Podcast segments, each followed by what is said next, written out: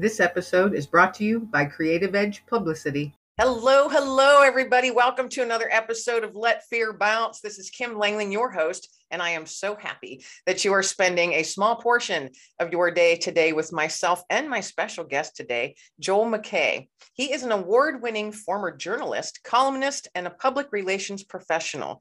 He is currently responsible for leading an economic development agency that serves northern British Columbia. And when not working, he can be found writing fiction or exploring the province's vast, untamed wilderness.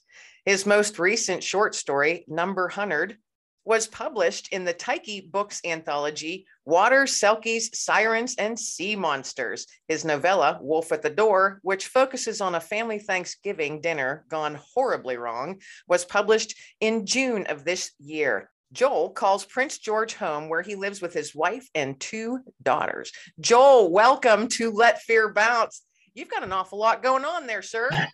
yes, I, I, certainly do. Good morning. Thanks for having me. It's it's awesome to be here. Um, yeah, there's a, there's one or two things going on in my life. There's no question. now, first off, I'm just going to jump into. You've got two daughters. How old are they? Uh, seven and five and that keeps you even more busy doesn't it? It's, yeah i mean that's i mean when, when you sort of say okay well what takes up most of your time? and you end up reading a bio and it says this is your job and you do writing and you well no it's actually my kids that take up most of my time right? And then followed by the things that i get paid for for sure. There you go. Now kids are wonderful and they do take up an awful lot of time but it's worth it I mean, being a father is the number one job. It's the thing that I love the most. Um, and I feel very, very fortunate that I get to be around my girls every day and I get to see them grow. And if I had nothing else going on, like if I wasn't doing the job that I had, if I didn't have writing in the background or anything else, I would still be perfectly content with my life just being a father and focusing on that. So I try to remind myself of that daily, even when I'm, you know, in those moments when you want to pull your hair out as a parent, which we all have, uh, that uh, the journey is is worth uh, the the times that that make you want to pull your hair out. yes. Or or that or those moments of sheer exhaustion, right? Right, sheer exhaustion. I I I remember those days. My daughter, she's 32 now but I often remember those days, like you had mentioned, when you're frustrated, you're tired, you you probably haven't slept in days. You know, maybe the kids are sick, something like that. The dog's sick, everyone's sick, every nothing's going right. But I look back now and think, you know, I wouldn't have traded any of those sleepless nights, any of those days with frustration for anything because my daughter is doing very well. She has her own house that she purchased all on her own. She's got a great job. And I'm thinking, all right, I did something right in this world. oh, first of all, congratulations for getting to that point. I hope I get to to get to that point at some point in my life too. But you know, I've more recently I've been thinking a lot about that and just thinking to myself that, you know, this period that I'm in now where there's seven and five, I've got a really short window actually like because it goes faster and one of the things that i've noticed and a lot of people say it but it's absolutely true is the older you get the faster the time goes. And um, i'm just thinking to myself i'm like you know like yeah it's tiring there's a lot going on i'm sort of you know balancing all these things as people in their their late 30s do um, but these are probably if I had to roll the dice, these are probably going to be the years I look back on and think that if I had a time machine and I could go back to any point in my life, this is the time. And so I I figure here I'm in the 10 years of these are the best years of my life. I got to make everything of it, right? And so I try to remind myself that on a on a day-to-day basis and and just keep going. Well, how well adjusted you sound. yeah, well, I mean, I don't know about that. I mean, I'm a, I'm a horror show most of the time, but you know, you're, you're a writer too, right? I mean, I think being a writer is one of these things where you tend to think about things outside of just your own little universe right and and so you you apply that to yourself and so i'm always trying to think of the lesson that i might be sucking out of something or i'm supposed to learn and then just try and hammer it home, even if I'm not always listening to myself, right? Like it's, you know, I'm always trying to remind myself I, you know, I fail as often or as more so than I'm successful, but I, I try. And that's that's all that any of us can do is just try our best and keep on plugging along. I totally agree. All right. So I want to jump into your writing journey. Now, do you you work full time? Yeah. And so writing is kind of your side gig at this point. Yeah. Yeah. It's um it didn't used to be.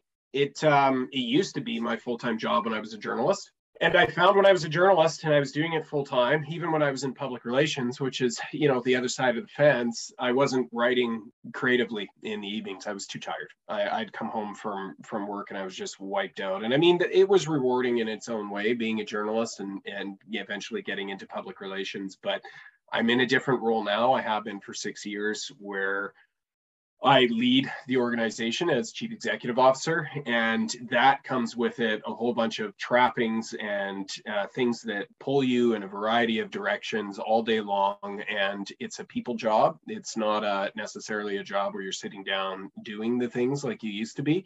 And so, in the last few years, especially with COVID, getting back to writing creatively in my spare time has been a, a really important sort of catharsis.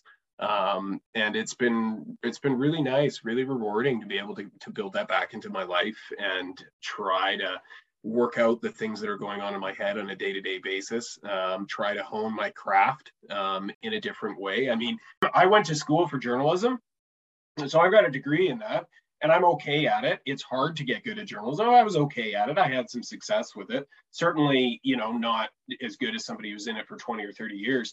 But in almost in no way other than understanding the basics of the english language and how to string a sentence together does the craft in that skill translate to writing fiction. So i've certainly felt in the last few years even though i've been writing effectively since i was 12 so 25 26 years i've really felt like i'm starting from the scratch again. As I go down this journey and I, I have to learn about okay how do you how do you care how do you create characters? And how do you create conflict? And how do you navigate through that? And how do you make a story that's interesting that targets an audience?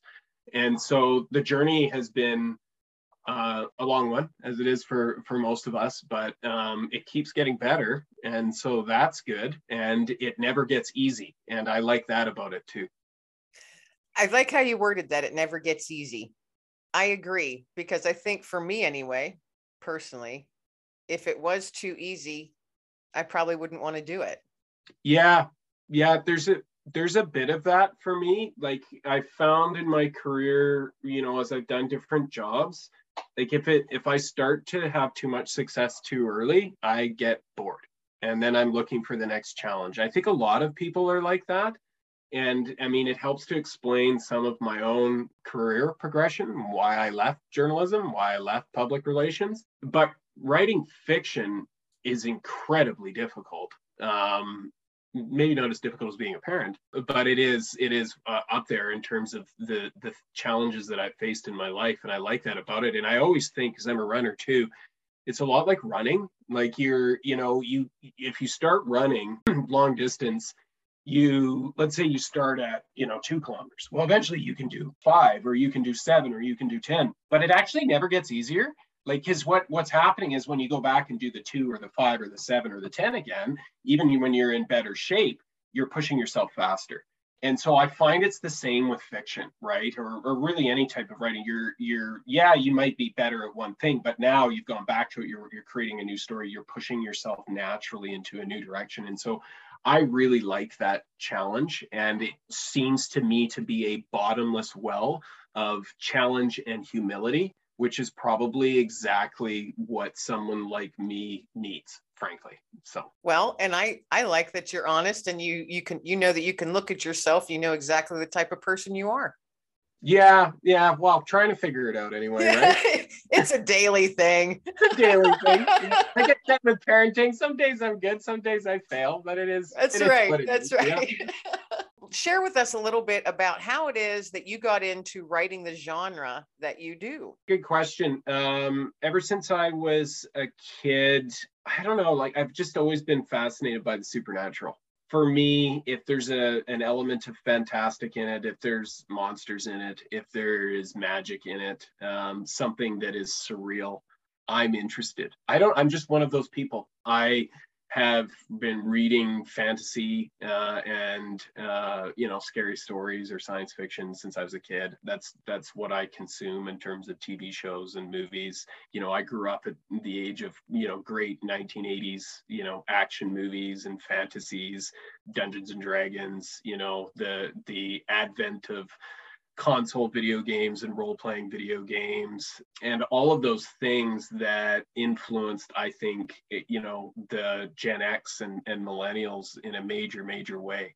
And i just found my i was lucky enough to find that thing early on in my life and by the time i was 12 had kind of made a decision in my head that that's where i wanted to live all the time was in story and in in the fantastic. And so for me that's that's the foundation. All this other stuff you know journalism was to get a job and be able to pay the bills right? And maybe that would i had originally thought that that maybe would have a pathway to writing fiction. Turns out it doesn't. I should probably somebody could have told me that and probably somebody did and i ignored it. Same with public relations and what I do now, right? But I think as I've gotten a little bit older, I've realized that you know you don't need to have a career path to to just you know sit down and write story and and and get into that space. You can just do it yourself, and that's one of the things that I love about writing. And so for me, I love literature. I love um, all types of fiction and movies and and you name it it doesn't matter the genre. I i will consume all of it. But my happy place is if you throw in you know a vampire a werewolf a magic book a wizard or a dragon right? Now i'm really there right? So yeah i'm just one of those people I like how you mentioned that you said you don't have to be on a career path that's going to eventually lead you to writing because that resonated that as you were speaking that I was kind of, you know, laughing inside because I none of nothing of what I have done has led me to be a writer. I just have a heart for telling people's stories and for sharing stories and it feels as if I've let and let tell me if this is true for you. Now I know you're a little bit younger than I am, but when I was younger, I had I I was always having little stories in my head, but I never shared them with anyone. I never wrote them down, didn't share them with anyone because I figured people will think that I was weird. Kids would think I was weird. Mom would think I was crazy. But now that I'm in my 50s, I'm embracing my weirdness and my craziness and I have all kinds of stories and I share them all the time and I write them down all the time.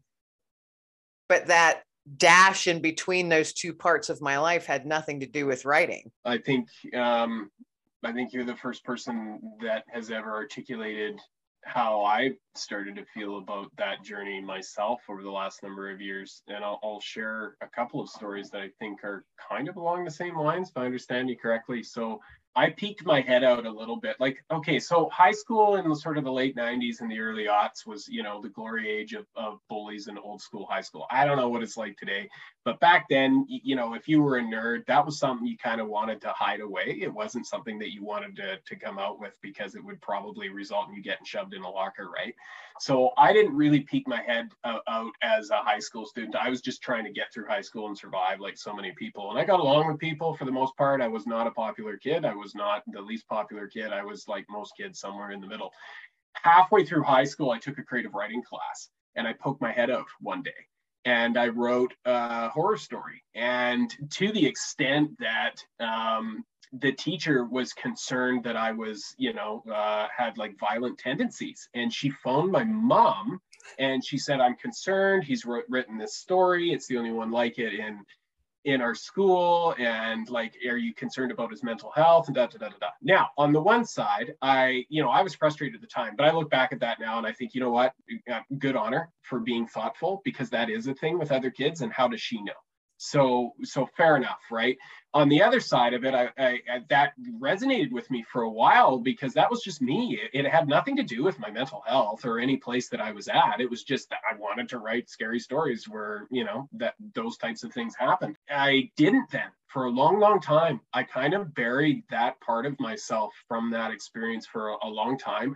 I became a journalist and, and I took on sort of that persona of being a journalist. I was a business and finance journalist. And then eventually, you know, over the last six years, as I took over this role, I'm in the public sector now in Canada, and um, being a civil servant, especially one who is in charge of a public sector financial institution with half a billion dollars, is it led me to this place where I'm very careful about what I say publicly, and I have a lot of fear about basically coming out as that nerd who um, actually does write horror stories in his spare time and, and plays Dungeons and Dragons and loves fantasy and has opinions about movies.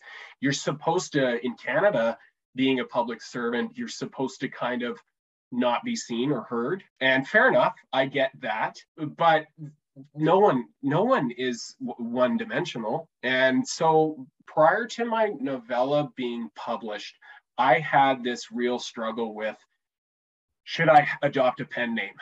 It like, is this actually going to create a problem for me if if I come out and start promoting it as Joel, um, you know, um, the head of Northern Development, um, or should I just be me? I went back and forth. I kind of talked to people about it. Nobody really gave me advice one way or another. I finally decided, you know what, forget it you know, like I'm I'm 37. If if I lose my job over this, I lose my job. I'll go find another job. I you know, it doesn't maybe it won't be as high paying. I'll figure it out. I'll I'll pay the bills. I'll pay the mortgage. I'm not going to not be me anymore. Like I'm just I'm tired of that. And so so when it came out, I just said I, I, kind of went on my Twitter and I'm like, look, like this is me. Like FYI, it's one part of me. It doesn't mean that I'm not still this other thing. And I'm also a dad and I'm also, you know, a fly fisherman and da da da da da. And I tell terrible dad jokes and all these things. Like everybody's multifaceted, right? Um, and I was kind of sucking my teeth, waiting, you know, for a phone call, concerns. Hey, maybe you shouldn't be doing this. And they didn't come. In fact, it was the complete opposite, where I even have had, you know, a, quite a public level of support from elected officials in our part of the province who've said, like, congratulations, well done. This is awesome. Keep going. And it was not what I expected at all. And it's it, it's really heartening for me. It's felt like I can finally be me and have a voice for the first time in my entire life. And so, you know, here I am, 37 years, and I'm, you know, writing, you know, fiction, and it's not the path that uh, to get here that I thought it was going to be when I was 12 and I started doing this. Um, but I'm still doing it, and I feel more free to be me than I have in a very, very long time. And I just hope that I can do a good job balancing both of them um, and and be decent about it. I, I think that's kind of what you were talking about with that sort of you have reached that point in your life. You're like, hey, I'm in my 50s now. This is me. I'm not, I'm I have multiple facets, right? I'm just at the start of that journey. I think you're you're you've been in it for a while, and so I could probably learn a lot from you um, and your experience. Um, but I'm just sort of through the doorway on that one. It'll be interesting to see where it goes. Thank you for sharing that. Because you don't you don't typically hear that that kind of story from an author, honestly. And how you shared it and the the wording that you use is like you know you you you said no, several times you were peeking your head out. That leads one to believe that you were hiding. You were peeking your head out. At least that's the mental picture I get. Peeking your head out from, you know, looking through that crack in the door. And then you mentioned about in school when you wrote that story and your teacher, you know, got concerned, which I can understand as well. But that also slammed you right back down in that hole. Yeah. You know, you were this little chipmunk peeking his head up saying, Oh, look, look, this is actually what what's in my head. And I, I want to write these kind of stories and then slam. No, there's something wrong with you. And you know, you wonder, at least I do, having heard that story, there's no way that you're the only one that that's ever happened to that has turned out to be, you know, a couple decades later, an author and a, and a successful one on a successful journey. So, you know, that's what a thank you once again for sharing that because that's, you know, that's pretty vulnerable story.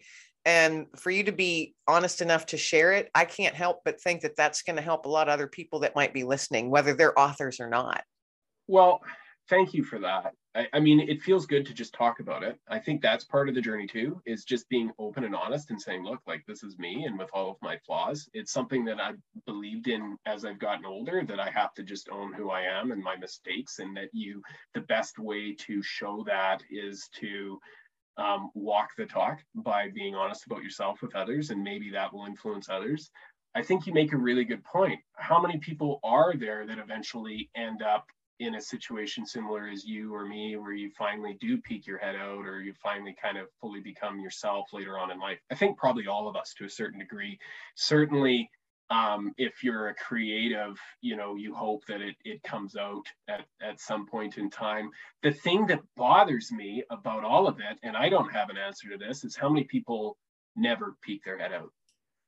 That, that that's the piece that I find horrific is that there are probably so many whether they're artists or scientists or just you know people who could have been good parents or good partners um, they got slammed down some point early in their life or or continually over a number of years and the trauma of that and the inability to access a pathway psychologically to being able to sort of fully you know realize and adjust on that leads them to a place where they can't really truly step out and become themselves. There's so many people, I think, in Canada and the US that, that, face that, and we are relatively wealthy, developed countries.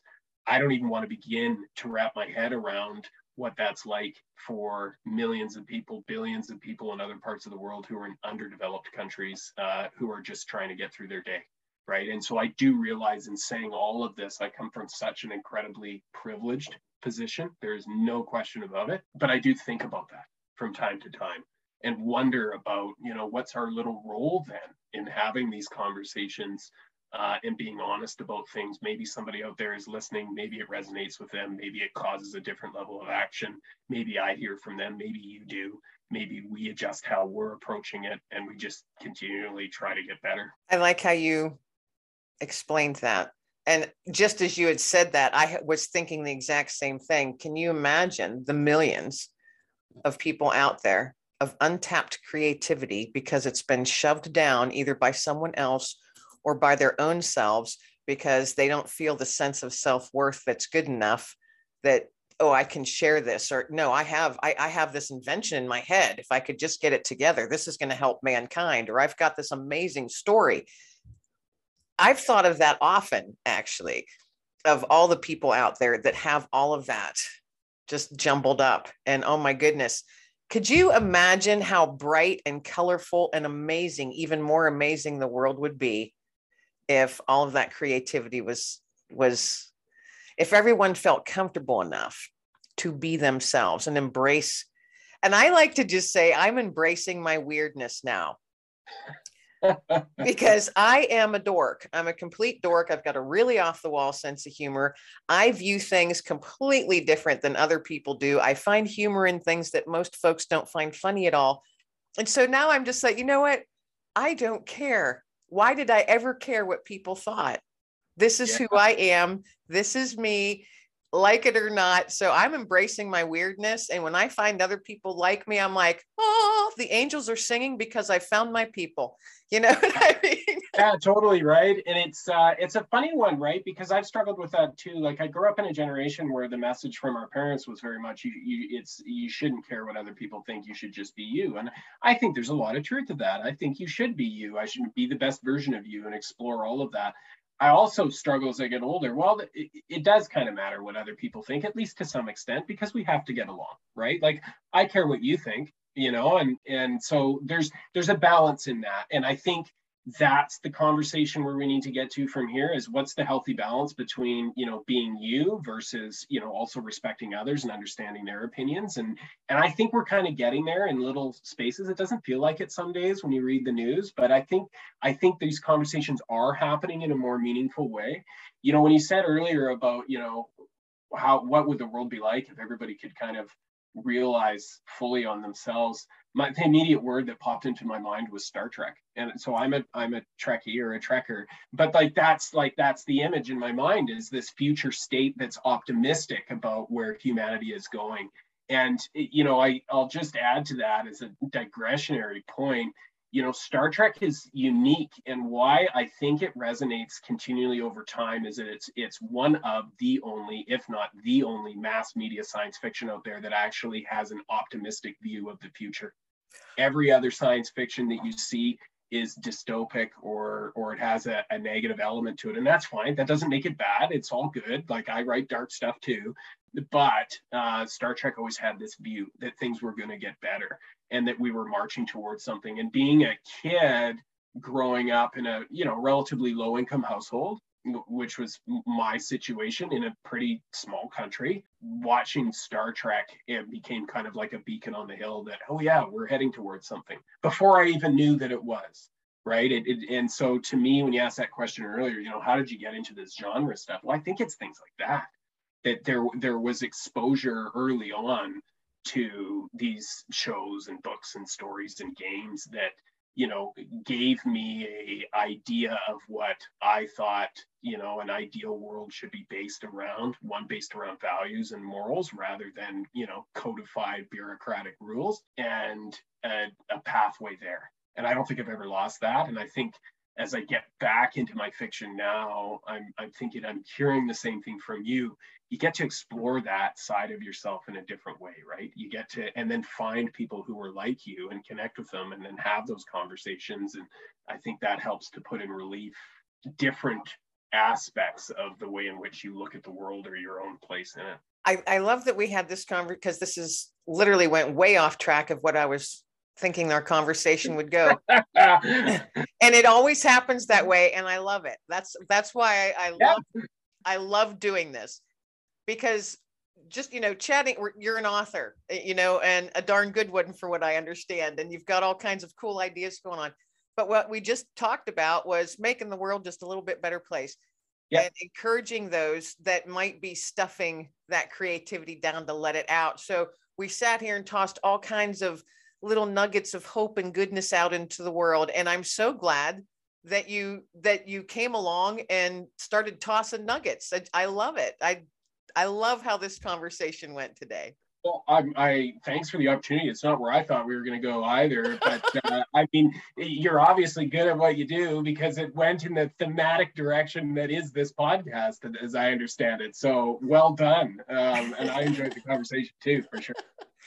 All right, so you know, since you're an author, and as we get ready to wrap this up, why don't you let folks know where they can actually find your books and find out more about what you've written and who you are as an author and all that good stuff? Yeah, for sure. So um, probably the easiest place to find me is on Twitter uh, at Joel C. McKay. Uh, you can also connect with me on LinkedIn um, and type my name in there. And then uh, Wolf at the Door is available on Amazon. So check it out there, ebook or uh, paperback. And then if you want to read a couple of my shorts, uh, Tyche Books, Water Selkies, Sirens and Sea Monsters is still available and out there, and it's a fun fish tale. And there's some awesome authors in that book elsewhere. And I've got another short Western horror coming out from Brigids Gate Press in their uh, Western anthology that's due out either end of this month or next month sometime. So check that one out too. And I just feel fortunate that I was even included in either of these anthologies. It feels like winning the lottery. So yeah, check it out. See see if you like it. Or if you don't, tell me that too. That's fine. This has been awesome, Joel. Thank you so much for being my guest on Let Fear Bounce and sharing your journey and those little nuggets out there. And I just know that the listeners, even if it's just one out there that it resonates with and it encourages them to let a little bit of that out if they've been holding it in, I think it's, you know, that's just icing on the cake. Thanks so much for being my guest on Let Fear Bounce today, Joel. I've really, really enjoyed it. Well, thanks so much for having me, Kim. It's been an awesome conversation. All right, everybody out there, all of you listeners, thanks once again for joining myself and Joel today on Let Fear Bounce. I am your host, Kim Langling. Everybody be well, stay well, and be blessed.